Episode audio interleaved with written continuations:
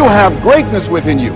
You have the ability to do more than you can ever begin to imagine. See, I believe that anybody through observation and practice can perform at the level of excellence. But when you're pursuing your greatness, this is worth writing down. You don't know what your limits are, and you act like you don't have any. So I say to you, you have something special. You have greatness within you. And welcome to another edition of Two Steps Ahead Podcast. Two Steps Ahead Podcast, encouraging you, my friend, to take your passion, make it happen, and let yourself be great. I'm Son Edom, and we are moving on to episode 101 as we celebrated last time, episode 100. And as we get into the show, there's a couple things I want to get into, but the main one has to do with the fact that it seems every time the Atlanta Braves make the World Series, and there's other times, but it really becomes a focus when the Atlanta Braves make the World Series, that the tomahawk chop is racist. And I've heard this dating back to the 1990s. So in 1991, the Atlanta Braves played my Minnesota Twins in the World Series. And of course, the Twins came out victorious, four games to three. But back then, so 1991, that's what we're talking about, okay? 30 years ago, the Braves are in the World Series, and the tomahawk chop becomes a center point of the World Series. And so I want to start off with this clip from 1991 when the Braves and the Twins met in the World Series. It was a part of the, I believe it was CBS at the time. Pat O'Brien was the sports commentator. Also in this clip is Fay Vincent, the uh, Major League Baseball commissioner at the time. Bill Means, who was the national director of the American Indian Movement at the time, and then a uh, Braves executive. And I think the clip tells you who the uh, Braves executive is. So let me start by playing the clip, and then we'll get into what I want to talk about regarding the tomahawk chop, the Atlanta Braves, and this idea that is this a racist thing? On a uh, serious note, the World Series has drawn a crowd outside the Metrodome. This is a coalition organized by the Twin Cities-based American Indian Movement and includes a number of civil rights activists who have come to demonstrate against what they call a stereotypic and warlike depiction of Native Americans, especially when it comes to fans, they say, who don war paint and Indian headdress and perform the now famous tomahawk chop. If the black athletes, these great men who we know are the best of the best coming to our town here, if they were to see cartoons of Sambo or Amos and Andy between innings being shown on the big screen, they would be outraged. I think any time there's a significant group of Americans who are concerned about something in baseball, we have to respond, and we will. Owner Ted Turner declined to comment, but club president Stan Kasten had this to say all earlier. of us in the organization, on the field and off the field, have worked all our adult lives to get here.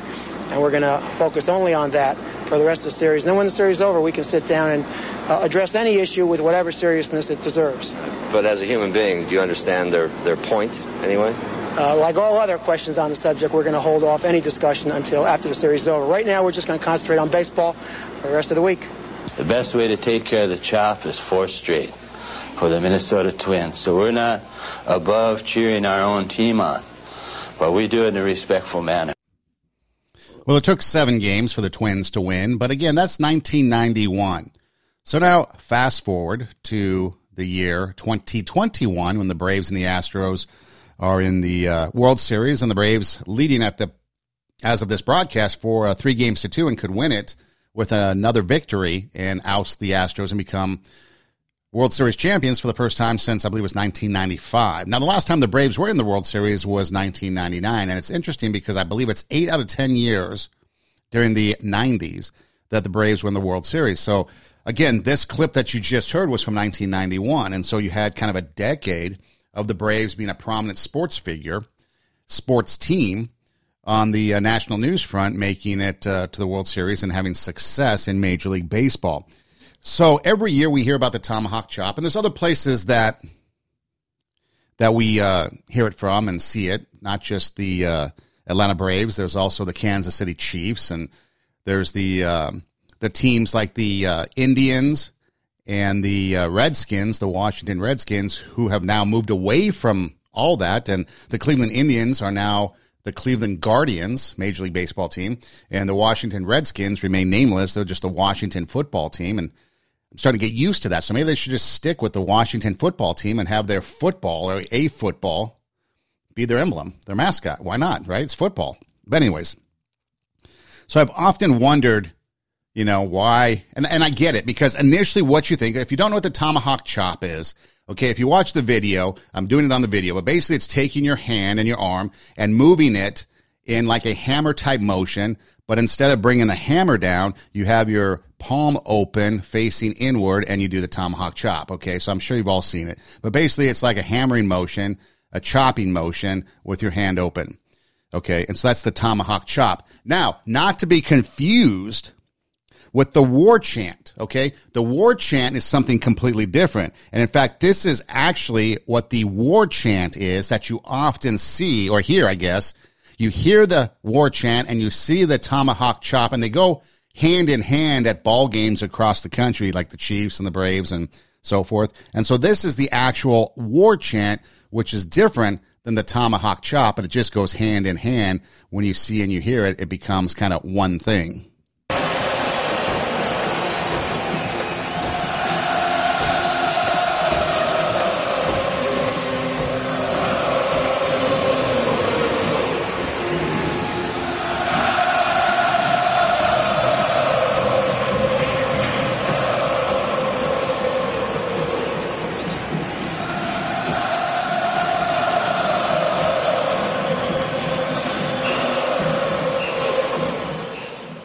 Okay, so you got the war chant, and you've got the tomahawk chop, and a lot of people call it racist, call it uh, any number of things.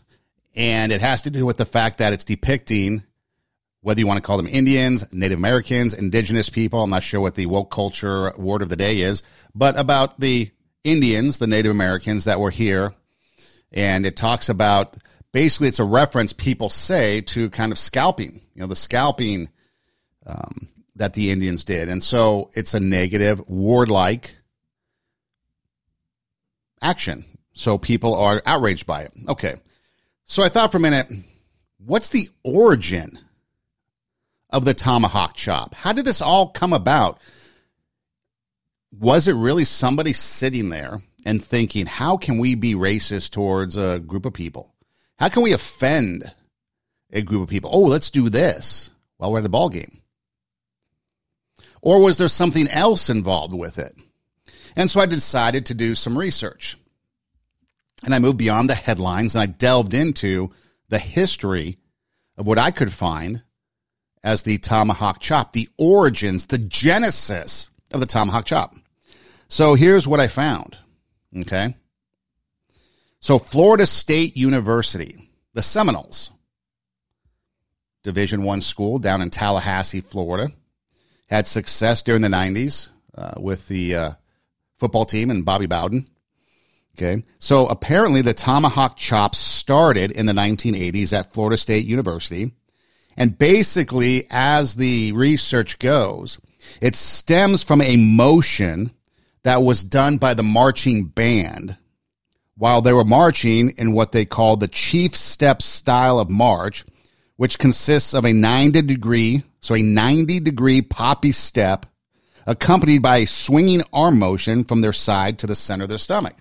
So apparently this motion would be kind of like a chopping motion, but it would be side to side from the side of their leg to the center of their belly, their belly button.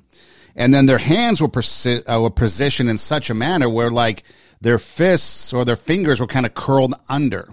Okay. So it's a, a marching band motion of the arms while doing the steps as they were marching on the field. And so from there, legend has it that the cheerleaders, as the band oftentimes does, gets the crowd going and is kind of like the, the lead thing to get the crowds going. Once you got your fight song going and you've got the uh, drums playing and the trumpets blaring and, and you get that fight song going, everybody gets crazy, right? And the cheerleaders follow in and they follow suit. And so then, as legend goes, the cheerleaders kind of mimicked this arm motion of the march because if you watch college football, the cheerleaders just stand there on the sideline. They're not marching around. And so to kind of imitate or mimic the band and, and to get involved with the, the cheering, they started to kind of mimic what this band was doing as far as their arm motions, but it became more exaggerated and more in the air so that the fans can see it. Okay. And again, you can do your own research. You can check it out if you don't think that what I'm saying is true. Again, this is not my making it up. This is me investigating, checking it out, doing research. So as the cheerleaders began to mimic the band in order to get the fans going, they raised their hands so the fans could see and copy them and would get the fans going. And so by doing this, this is kind of the evolution of what became the modern day tomahawk chop. And there's several resources out there that you can do, uh, that you can check out. And so, for example, well, before I get to that, um, so I guess you could say it was derived. The genesis of this tomahawk chop have origins in the marching bands from Florida State University, their step, their marching motion with their hands and their arms, doing this chief step style, uh, chief step style of march. And as I further dug into it, this march by the Florida State Band even have roots going back to the 1960s. Okay. And so again, it all comes from supposedly this chief marching band, the Florida State Marching Band, their poppy step style of march with their arm motion. If you watch bands, if you watch uh, college bands, especially, everybody has their their march, right? Everybody has their hand signals. Like if you go to uh, USC, you've got the peace sign, which is like the fight on sign, becomes a V for victory. And then you've got like UCLA, they've got an eight clap. And then you've got the Texas Longhorns, they've got the hook'em horns where they got their pointer finger and pinky finger up, and it's the hook'em horns. And then you've got, you know, the Oregon Ducks. I guess you have to use two hands to make an O. So everybody's got their hand gestures. Everybody's got their way of doing things to celebrate their team and to cheer on their team. And so as I dug, dug into it more, I found out that, you know, one former Florida State University president, Dale, uh, Dale Lick, he reflected on the tomahawk chop in a column from the USA Today in 1993. And he basically said, some traditions we cannot control. For instance, in the early 1980s, when our band, the Marching Chiefs, began the now famous arm motion while singing the war chant, who knew that a few years later that gesture would be picked up by other teams' fans and named the tomahawk chop? It's a term we did not choose and officially do not use. So again, here in 1993, a former school president acknowledges the fact that the band was using this, but nor did they didn't call it tomahawk chop. They just used this motion in their marching band's march. So again, if that's the case, then why is it is it really racist? Is it really something negative towards a group of people? Now we'll get into that in a little bit as far as the the meat of the conversation goes. But so Florida State is where it started. So now this president guy is not sure how it spreads out to other teams, right? Well, let's check. Let's investigate. Let's find out how a team like the Atlanta Braves adopted the tomahawk chop and the war chant. Now, another question that you have to ask yourself, I guess, which could be a topic of conversation for another time, is is the war chant? Is that something that is racist? Uh, is it something that is offensive? So again, there's multiple things, and as, I, as I've always said, you have to look at things from different angles. There's not always one answer, not one size fits all. But right now, let's just focus on the the tomahawk chop. So how did the Atlanta Braves get involved in this chop that supposedly, from my research, origins show and have been validated that the Florida State University Marching Band kind of started in their band march that evolved into the modern day tomahawk chop. So, apparently, according to the New York Times, in 1991, which was the year of the clip that I played, fans adopted the tomahawk chop and they called it the Braves Tomahawk Phenomenon. So it's something new. So here's why the Atlanta Braves possibly started the tomahawk chop. So at the time, Deion Sanders played for the Braves. And some people credit Florida State University alumni who were Braves fans attending games that they started mimicking Florida State University's chants and arm motions, thus the tomahawk chop, when Deion Sanders was on the team. He'd come to bat and they would start doing it. And so that is one story as to how the tomahawk chop got there. Another addition of the story is that the organist started playing kind of like the song. And then the song was there first, maybe that war chant song or the tomahawk song. And then when the Florida State fans saw Deion Sanders come to the team, it started there. But again, you got roots going back to Florida State University. Okay. So the Kansas City Chiefs, another team, how did they come across this tomahawk chop? And again, of course, it does have, you know, Indian culture, Indian team names, the Chiefs, the Braves, you know, the Seminoles. So in 1990, the Chiefs, their fans started to use it. Started with the fans, not the organization. Much like the Braves, it didn't really start with the organization, start with the fans, supposedly even though the organist might have been involved in the genesis of it through music playing, but it really seems like the fans who are Florida State alumni started it with Atlanta. So in 1990, after hearing the Northwest Missouri State Marching Band and seeing them perform this march that was similar to the Florida State March, fans started to do the chop and they adopted the chop. Now, Kansas City's in Missouri, and the band Northwest Missouri State. The band leader was a Florida State alumnus from the 1960s. So, again, the Tomahawk Chop has this whole thing rooted in Florida State University, the Seminoles. And so then you have the birthplace of the Tomahawk Chop being possibly in the 1980s with maybe some previous versions or roots going back earlier at Florida State University from the marching band. Now, I seriously doubt the marching band started out with an offensive march, but because of their chief style march, their 90 degrees, their poppy steps, their arm motions from their side of their leg or the side of their hip with their hand to their mid stomach and back and forth, and the way their hands were, it was a march, like a march. And then the cheerleaders adopting it so that the fans can see it. It turns into the modern day tomahawk chop. So now the question is is that really a racist thing? We have to ask ourselves is it really racist? Or the intent, the intentions, the purpose of doing it, is it racist? Now, the other question is we take a look at some of the things that are going on, and we talked about the Indians. They changed their name to the Cleveland Guardians.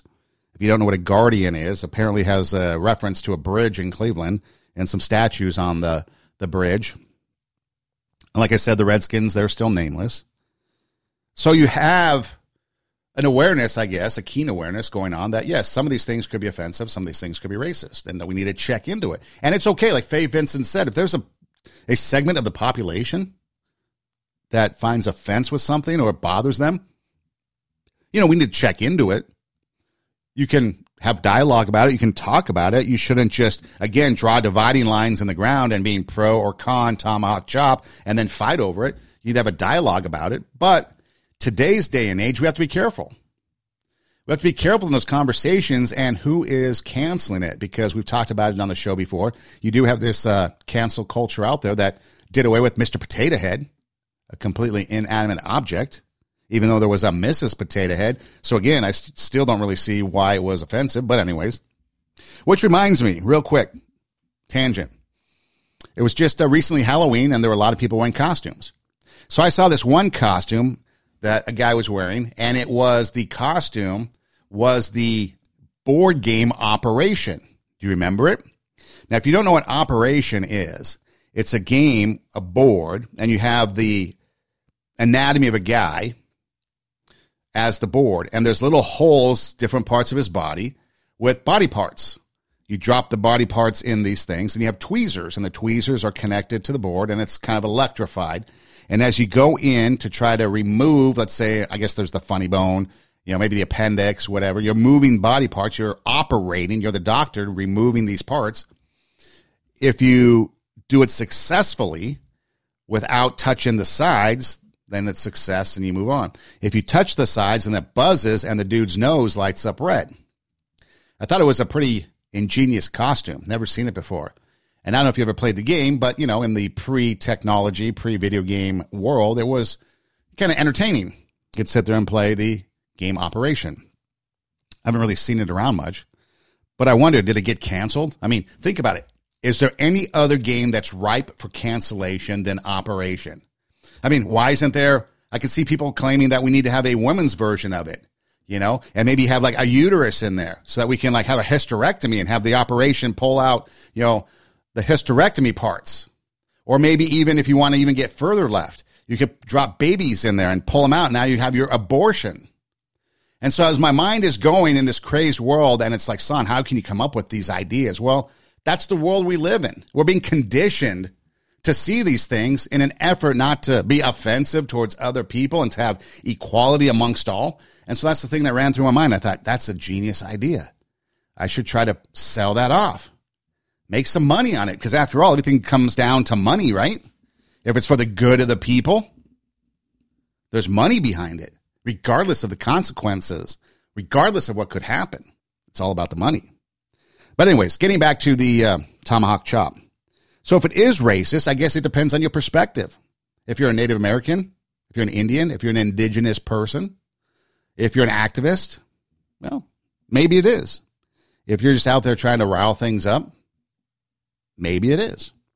But if it did indeed come from the Florida State Marching Band, which it looks like it did, and again, you do the research, you go search it up. If it did, which it looks like it did, then it's probably not racist and people are just misinformed. People are jumping on the bandwagon. People aren't educating themselves to find out what's going on at the root of the issue. And you have to take these things into consideration.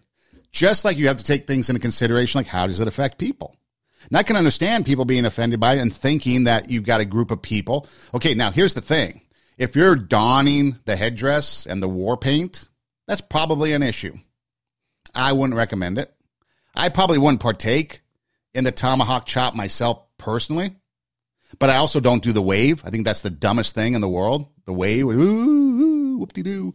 I don't do that. I don't participate in those type of things. I'll participate in some traditional things uh, like at USC, I'll do the you know fight on. Uh, I won't do the eight clap at UCLA.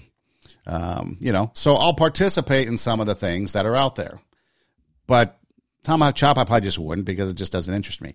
But we do have to look at it from both ways. You've got fans wanting to support their team, and they found a way to do it. The war chant, the Tomahawk Chop. Other people look at it as something that shouldn't be done. So we need to address that as well. And there needs to be a dialogue, an objective dialogue to kind of talk about it. But I think it helps if you dig down into the root of it to find the history and the origin. Okay. Here's another example the swastika. As soon as I said it, you probably went to Nazi Germany, white supremacy, KKK, something evil, something bad. And that's exactly what it represents today. But did you know that the swastika has a history of positivity prior to Nazi Germany adopting it? If you go back and you look it up, the swastika, there's a left leaning and a right leaning swastika. So there's one that's, there's actually two different versions of it. But one was adopted by Nazi Germany that now reflects evil. But prior to it, there were good things that the swastika represented. You had Indian religion, you had Hindu, you had Buddha.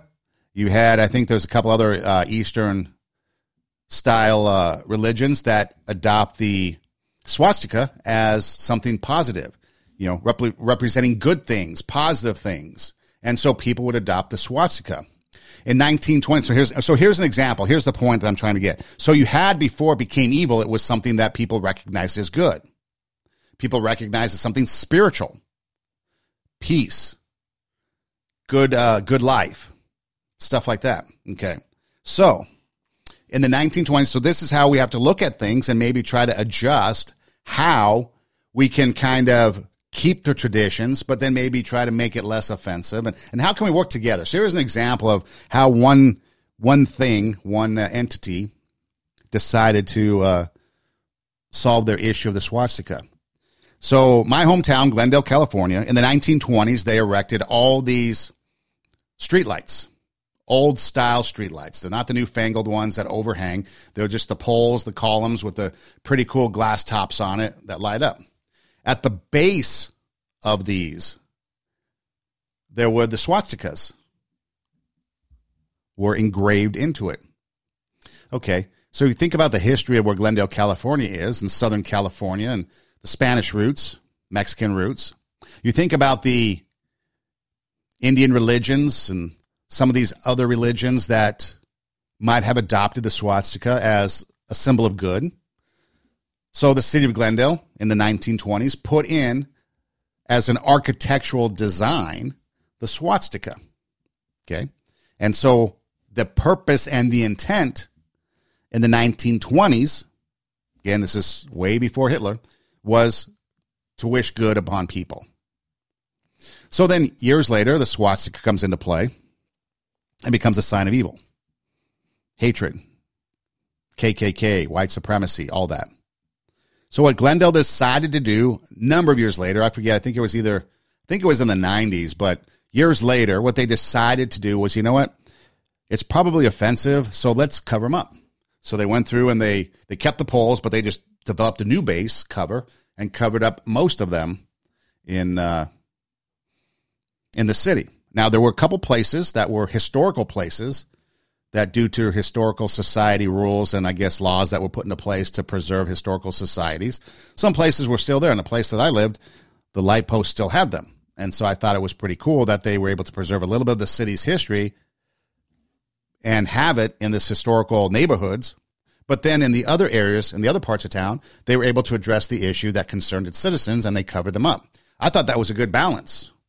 Okay. Now, some of them, some of the city council members probably wanted to cover them all up, which I can understand. But again, you know, when you're dealing with, you know, preservation and conservation and, and the laws and the rules that go around it, you have to abide by them. And, you know, that's just how it ended up. And then, of course, the issue fizzled. And I think it no longer became an issue because last I checked, some of them were still there. But that's what you got to do. You got to look at these things and you got to realize that, okay, there's going to be things that are going to be offensive to people. And if they are offensive to people, how are we going to deal with it? How are we going to sit there and say, okay, we understand what you're going through. We want to address those issues, but we also want to preserve the heritage of a school like Florida State University, their traditions. And was the intent really there to be racist? Was the intent really there to be evil? Was the intent really there to depict somebody in a negative way? And when you look at the tomahawk chop, when I look at all the information, the so called evidence, it doesn't look like that was the case. It just looks like it was something that started with a particular style of march that a marching band did that eventually somehow evolved into the modern day tomahawk chop. So when people say it's racist, I don't know. Is it really? Because the intent's not there. And I don't believe the people in Atlanta during the World Series or any other times or the Chiefs even the Seminoles, their fans, when they do it, I don't think their intent is to be racist. I don't think their intent is like people that would fly the swastika flag now. Yeah, their intent now is to be racist and to have evil and hatred and make a statement against somebody, to discriminate against somebody. Absolutely. But with this, I just don't see it. Now, again, we have to take concerns those other people, like I mentioned, but I just don't see the racist part of it. I just don't see the the vulgarity part of it. Now, again, the war paint and, and the headdresses and all that, that's another story. I'm just talking about the motions of the, the tomahawk chop. I don't think it started with racism. And I think sometimes people have to realize that. Some people have to realize that, you know what? It started at a college campus through a marching band, and then it just kind of evolved from there. So, yes, it might seem like something, but you know what? It's probably not. And so maybe it's just a non issue. And maybe people just have to realize that, just have to understand that and come to terms with the fact that what people do isn't always nefarious. People do things, it's not always nefarious. When was the last time you got into a, a traffic accident? Did you do it on purpose? Probably not. Did you intend to mow someone down and run into their car? Chances are probably not. That's the term accident. But yet then there's blame and everything that goes around, but your intent wasn't there. I mean, intent is a huge thing in the court of law. What was the intent behind this? So the intent behind the tomahawk chop, I don't believe, from doing the research and from comparing notes with what I found online through uh, documents at Florida State University, through newspaper articles, through academic studies that people did on it, you know, campus newspaper reports. It doesn't seem like this thing was intended for racist use. It just seems like it was something that kind of evolved over the ages and was adopted by teams due to circumstances. Florida State, you have Deion Sanders playing for the Braves, a Florida State alumni that notice that you have an alumnus on the team. So then they take the traditions from the college and they bring it to the pro team and it evolves from there. Other instances, such as name changes, could be appropriate, something to look after. But I think, like uh, Fay Vincent said in the early clip when we just started the show, that anytime there's something that is affecting a, a big group of people, we need to look at it. We need to have the conversation. But I think the conversation needs to be honest I think the conversation has to be political free or politics free. And you have to have an understanding that, you know, your side just not, might not be the side, I don't want to say wins, but might not be the side that gets accepted. I don't know. Something to ponder, something to think about. The other thing I wanted to talk about that has kind of hit the, the mainstream is the fact that Colin Kaepernick has come out and uh, I guess he's now doing documentaries or something like that on Netflix. And I guess the big thing is is that he's comparing the NFL combine to slavery. Now, if you don't know what the NFL combine is, basically all the people that want to be drafted in the NFL go to this basically tryout slash workout.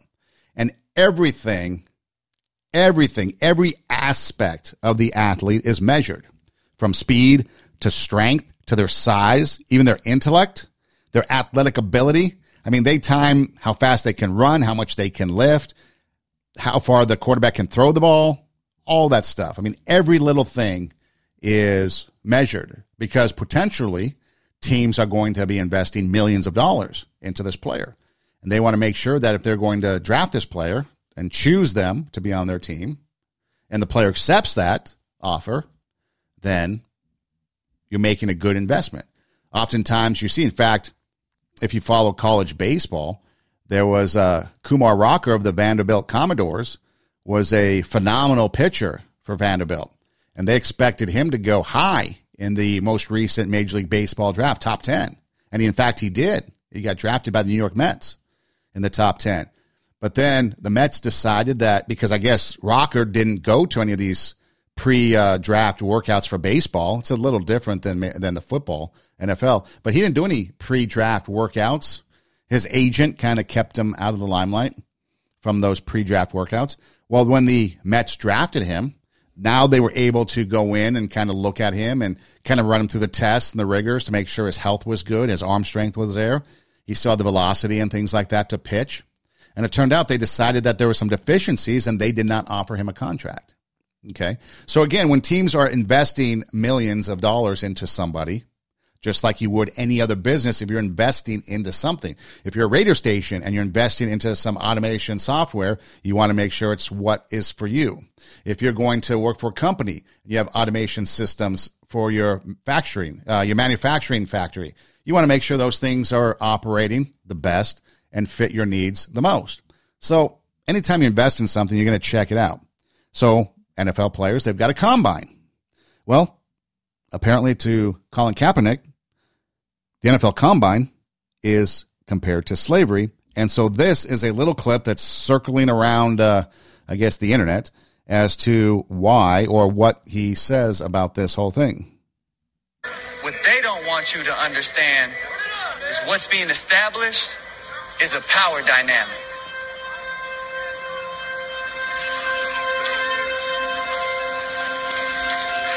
Before they put you on the field, teams poke, pride and examine you, searching for any defect that might affect your performance. No boundary respected, no dignity left intact.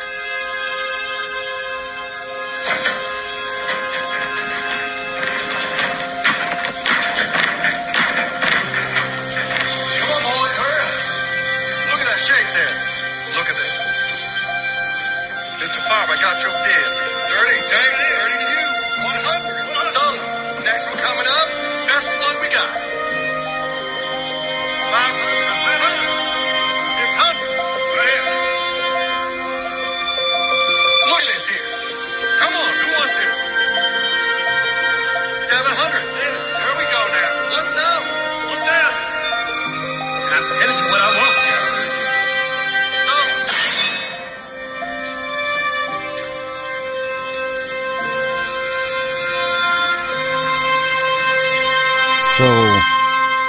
Heard the dialogue from Colin Kaepernick. Then from there, the video goes from the football players being on the football field to walking off, and then they enter a graphic where they're now on a slave auction block with chains and stuff, and they're being sold off into slavery. Well, I think most people, because again, I did a lot of reading on it. I didn't watch, don't care to watch for it, uh, the documentary, but I did a lot of reading and a lot of uh, responses to what he had to say. And it's interesting because the thing that I got from it is that all athletes, okay, he's focusing on the black athlete, but all athletes go through the NFL combine. Now, there might be a time like in baseball where Kumar Rocker's agent kept him out from the Major League Baseball draft workouts, but most people have to go through those, regardless of skin color. So, why is it slavery? Why is he just focusing on the black athlete? So I think his point is off a little bit. The other thing, too, is that these athletes are about to make millions of dollars. They're about to get endorsement deals for possibly millions more. Fans are going to go to the fan shop and spend hundreds of dollars on their jerseys and wear the names of these players on their backs. Athletes do get special treatment. We know that. But most importantly, it's a choice. These football players have a choice as to whether or not they want to go through the combine process.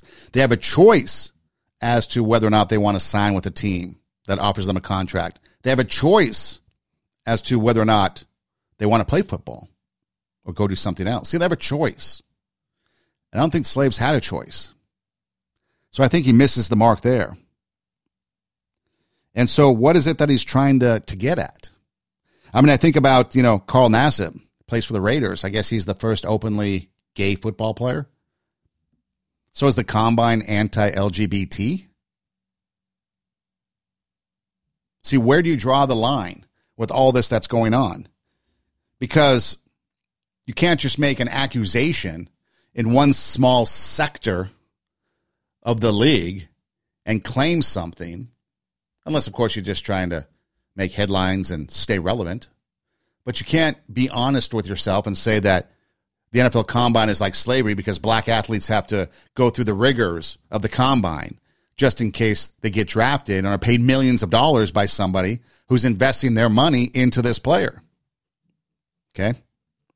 And so, is it really something that should be even talked about? Is it something that is even I mean, what was the what would the NFL have to say about this? You know, Colin Kaepernick had basically two good seasons in the NFL, and then he started to uh, slack off, and then he got benched. I think it was Blaine Gabbert that took over for him in San Francisco, and that's when his activism began. And so uh, his benching was called racist, and like I said, he started act, uh, his activism by um, taking a knee and all that. Then most recently, I read, and I didn't realize this, but I read that uh, at one point in time, uh, John Elway, who runs the Denver Broncos, makes the player decisions as to who's going to play for the Broncos, offered him or tried to trade for him or wanted him to play on the Broncos, but Kaepernick turned it down. Didn't want to play for the Broncos. Okay. People you read that were close to Kaepernick say that he, his mind started to go and move away from football and wanted to do other things, but he needed football as the platform. And so, thus, he uses the NFL as a platform for his activism. The other thing that is kind of something that strikes a chord with a lot of people is the fact that Ka- uh, Kaepernick, and I think it was Jay Z was even behind it, set up a tryout, the NFL, and all the players, uh, scouts, and stuff cam- coming to this thing, set up a tryout last couple years for Kaepernick to showcase his athletic ability.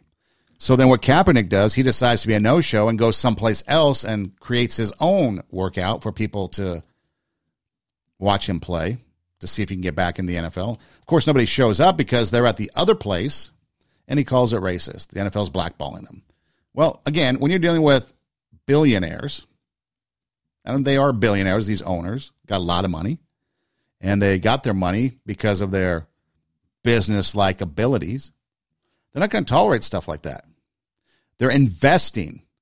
Because, like anything else in this country, if you're putting your money into something, you want to get more money out of it later. Unless, of course, you're working in a charitable organization. And even then, I'd question the how charitable is that organization. But there's some good things out there. But again, everything's about money, about making money. And so Colin Kaepernick could be trying to make money off of racism, activism. Now, Dez Bryant, I want to play a clip from Dez Bryant, NFL wide receiver, and he actually calls out Kaepernick and talks about the real failure of Colin Kaepernick. And keep in mind, Dez Bryant is a black athlete. So here's a black guy calling out another black guy and showcasing or focusing on his uh, Kaepernick's failures. I want to mention this too. Like, I respect Colin Kaepernick, but there's one thing that I don't respect. And I said it when I get the opportunity and to get on the stage to say it, I would say it. And I love him to death. So it ain't no hate or nothing like that. But brother, you had the biggest opportunity in the world to create jobs, build jobs, give jobs to people. The people that you was talking about, the people that, that you so-called standing up for, the people who stood beside you, the people who lost their jobs because of you. Where you at? I ain't heard from you. I reached out to you. Where you at? Mm. Real always and gonna stay that way. Mm. He brought the awareness, and that's why I respect him. But what's the call to action? There wasn't one. There wasn't no call to action. It, it's, it's just like I see all these athletes, I, I hear them on Twitter, they be writing and writing these cool ass captions. I'd be like, hey, the NFL told you to, to put out a Black Lives Matter tweet and you did it. But I ain't see you do it. That's a difference. You get what I'm saying? So when I communicate with you, you know, whenever it's not the trending thing, because I'm for real about it, you don't say nothing to me as a problem. Dez Bryant makes a huge point right there. There was no call to action. And that's the significance in having a cause and talking about it versus having a cause and doing something about it. It's easy, we've learned over the last year and a half, to become a keyboard social justice warrior and sit there and pound the keys on Twitter and other social media outlets and express your rage and what needs to be done from behind a keyboard. But to get out there and do something about it, something constructive, something that brings about change, good change. So in this case, if you think the NFL is something that represents slavery. Well, you're going to do a documentary about it and just kind of make it so that everybody then is riled up about it, that you enrage the NFL and the owners and the commissioner's office. Of course, they're going to play PC, but you know, behind the scenes, they're going to be enraged by it, wouldn't you? If you were called a slave owner, what you do as a slave owner. So, yeah, instead of just doing things like documentaries and writing books and talking about it. Maybe he should have had a call to action, like Dez Bryant said. If you have a cause, maybe you need a call to action.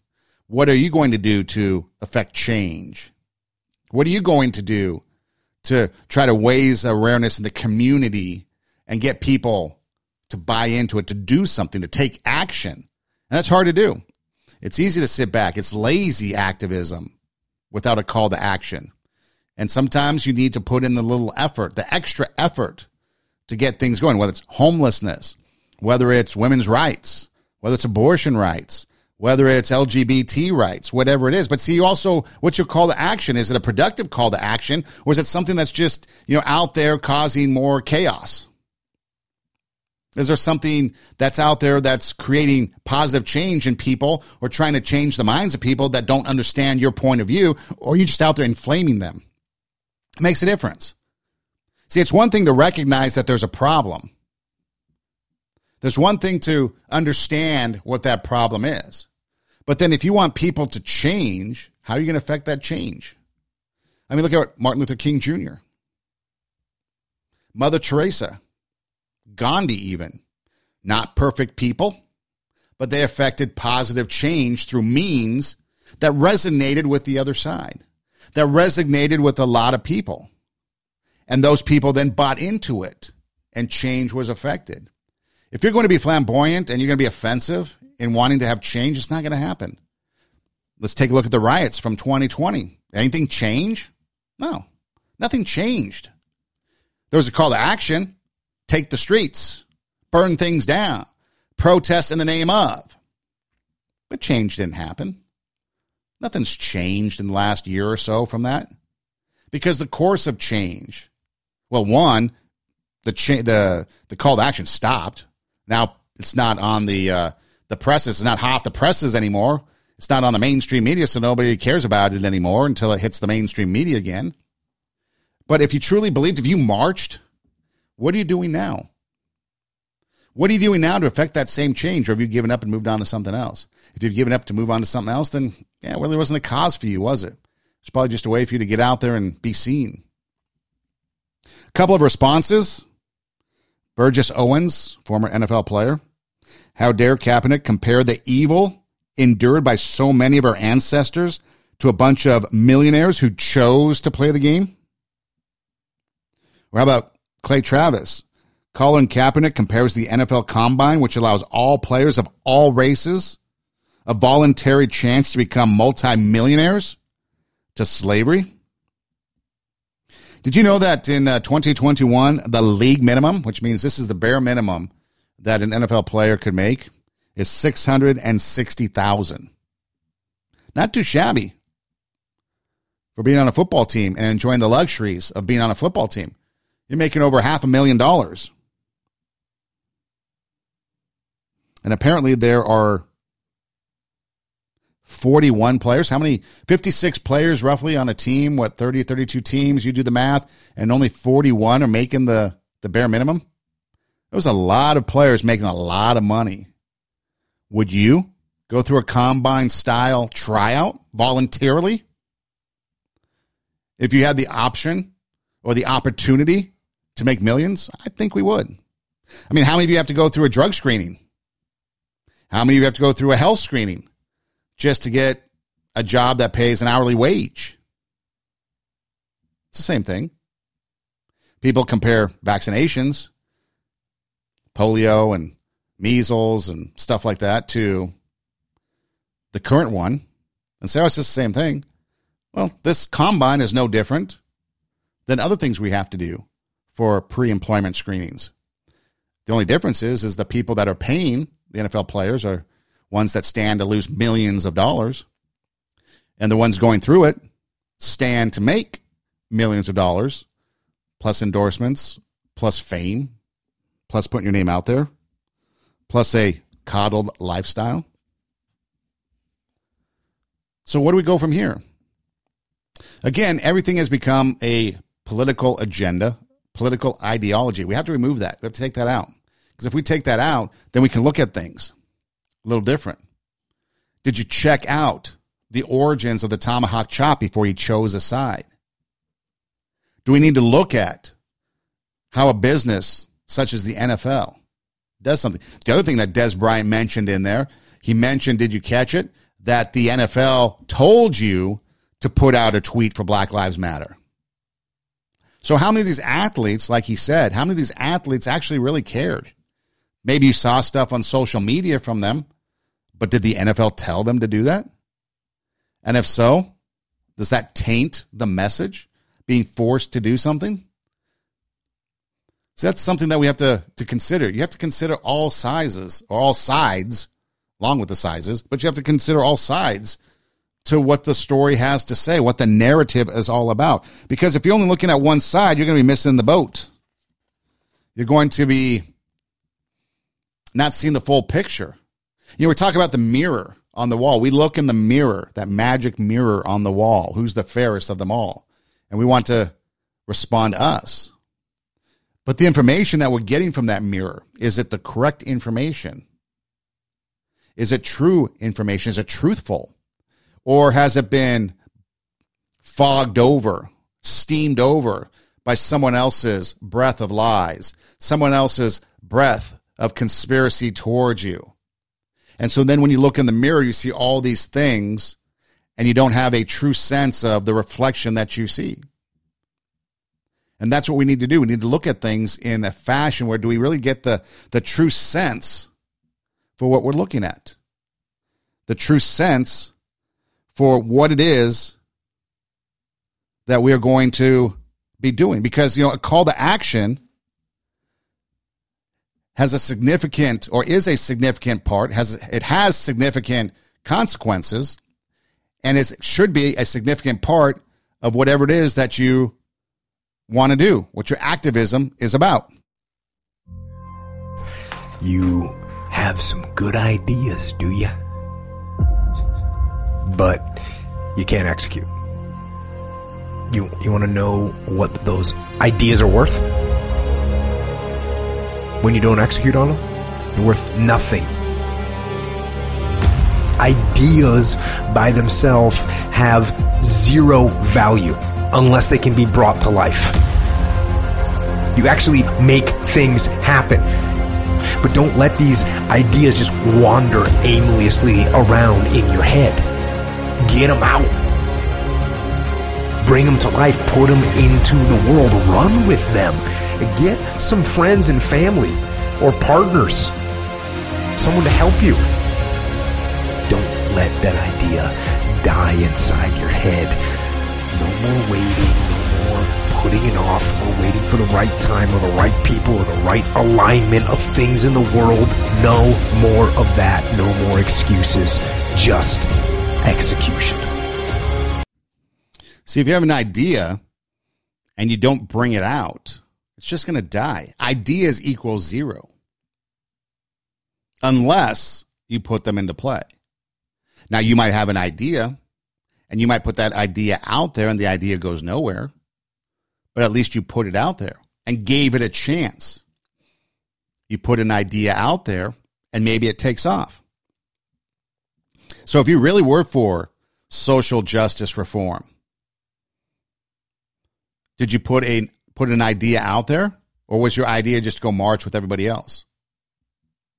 If your idea is that the NFL needs to treat its players differently, did you put an idea out there as how that could be changed or are you just fanning the flames? Oh, my idea is to do a documentary that's going to piss everybody off. Because you know people in the NFL are. Because they gave Kaepernick his millions of dollars. Kaepernick went through that. Don't forget, he made millions of dollars. He's made millions of dollars from Nike. And it's rumored, alleged that Nike uses the Uyghur people of China and the Chinese enslave the Uyghur people. So think about that. He's talking about the NFL. Colin Kaepernick is talking about the NFL and the combine and referring it to slavery or comparing it to slavery. Yet Nike does business and manufacturing in China. China enslaves people like the Uyghur people. And these factories produce Nike product. And Kaepernick is endorsed by Nike. Hmm. Does he really care about the cause of slavery? Or is he out there just trying to make a name for himself? So that's something that we have to look at. And it's a hard discussion for some people to have because they just want to defend Kaepernick, say, oh, he's right, because it serves a political agenda. You got to take it out. Just like the tomahawk chop. People want to say it's racist because it serves a political agenda, but the origins don't seem to be racist. The origins seem to be pretty innocent, in fact.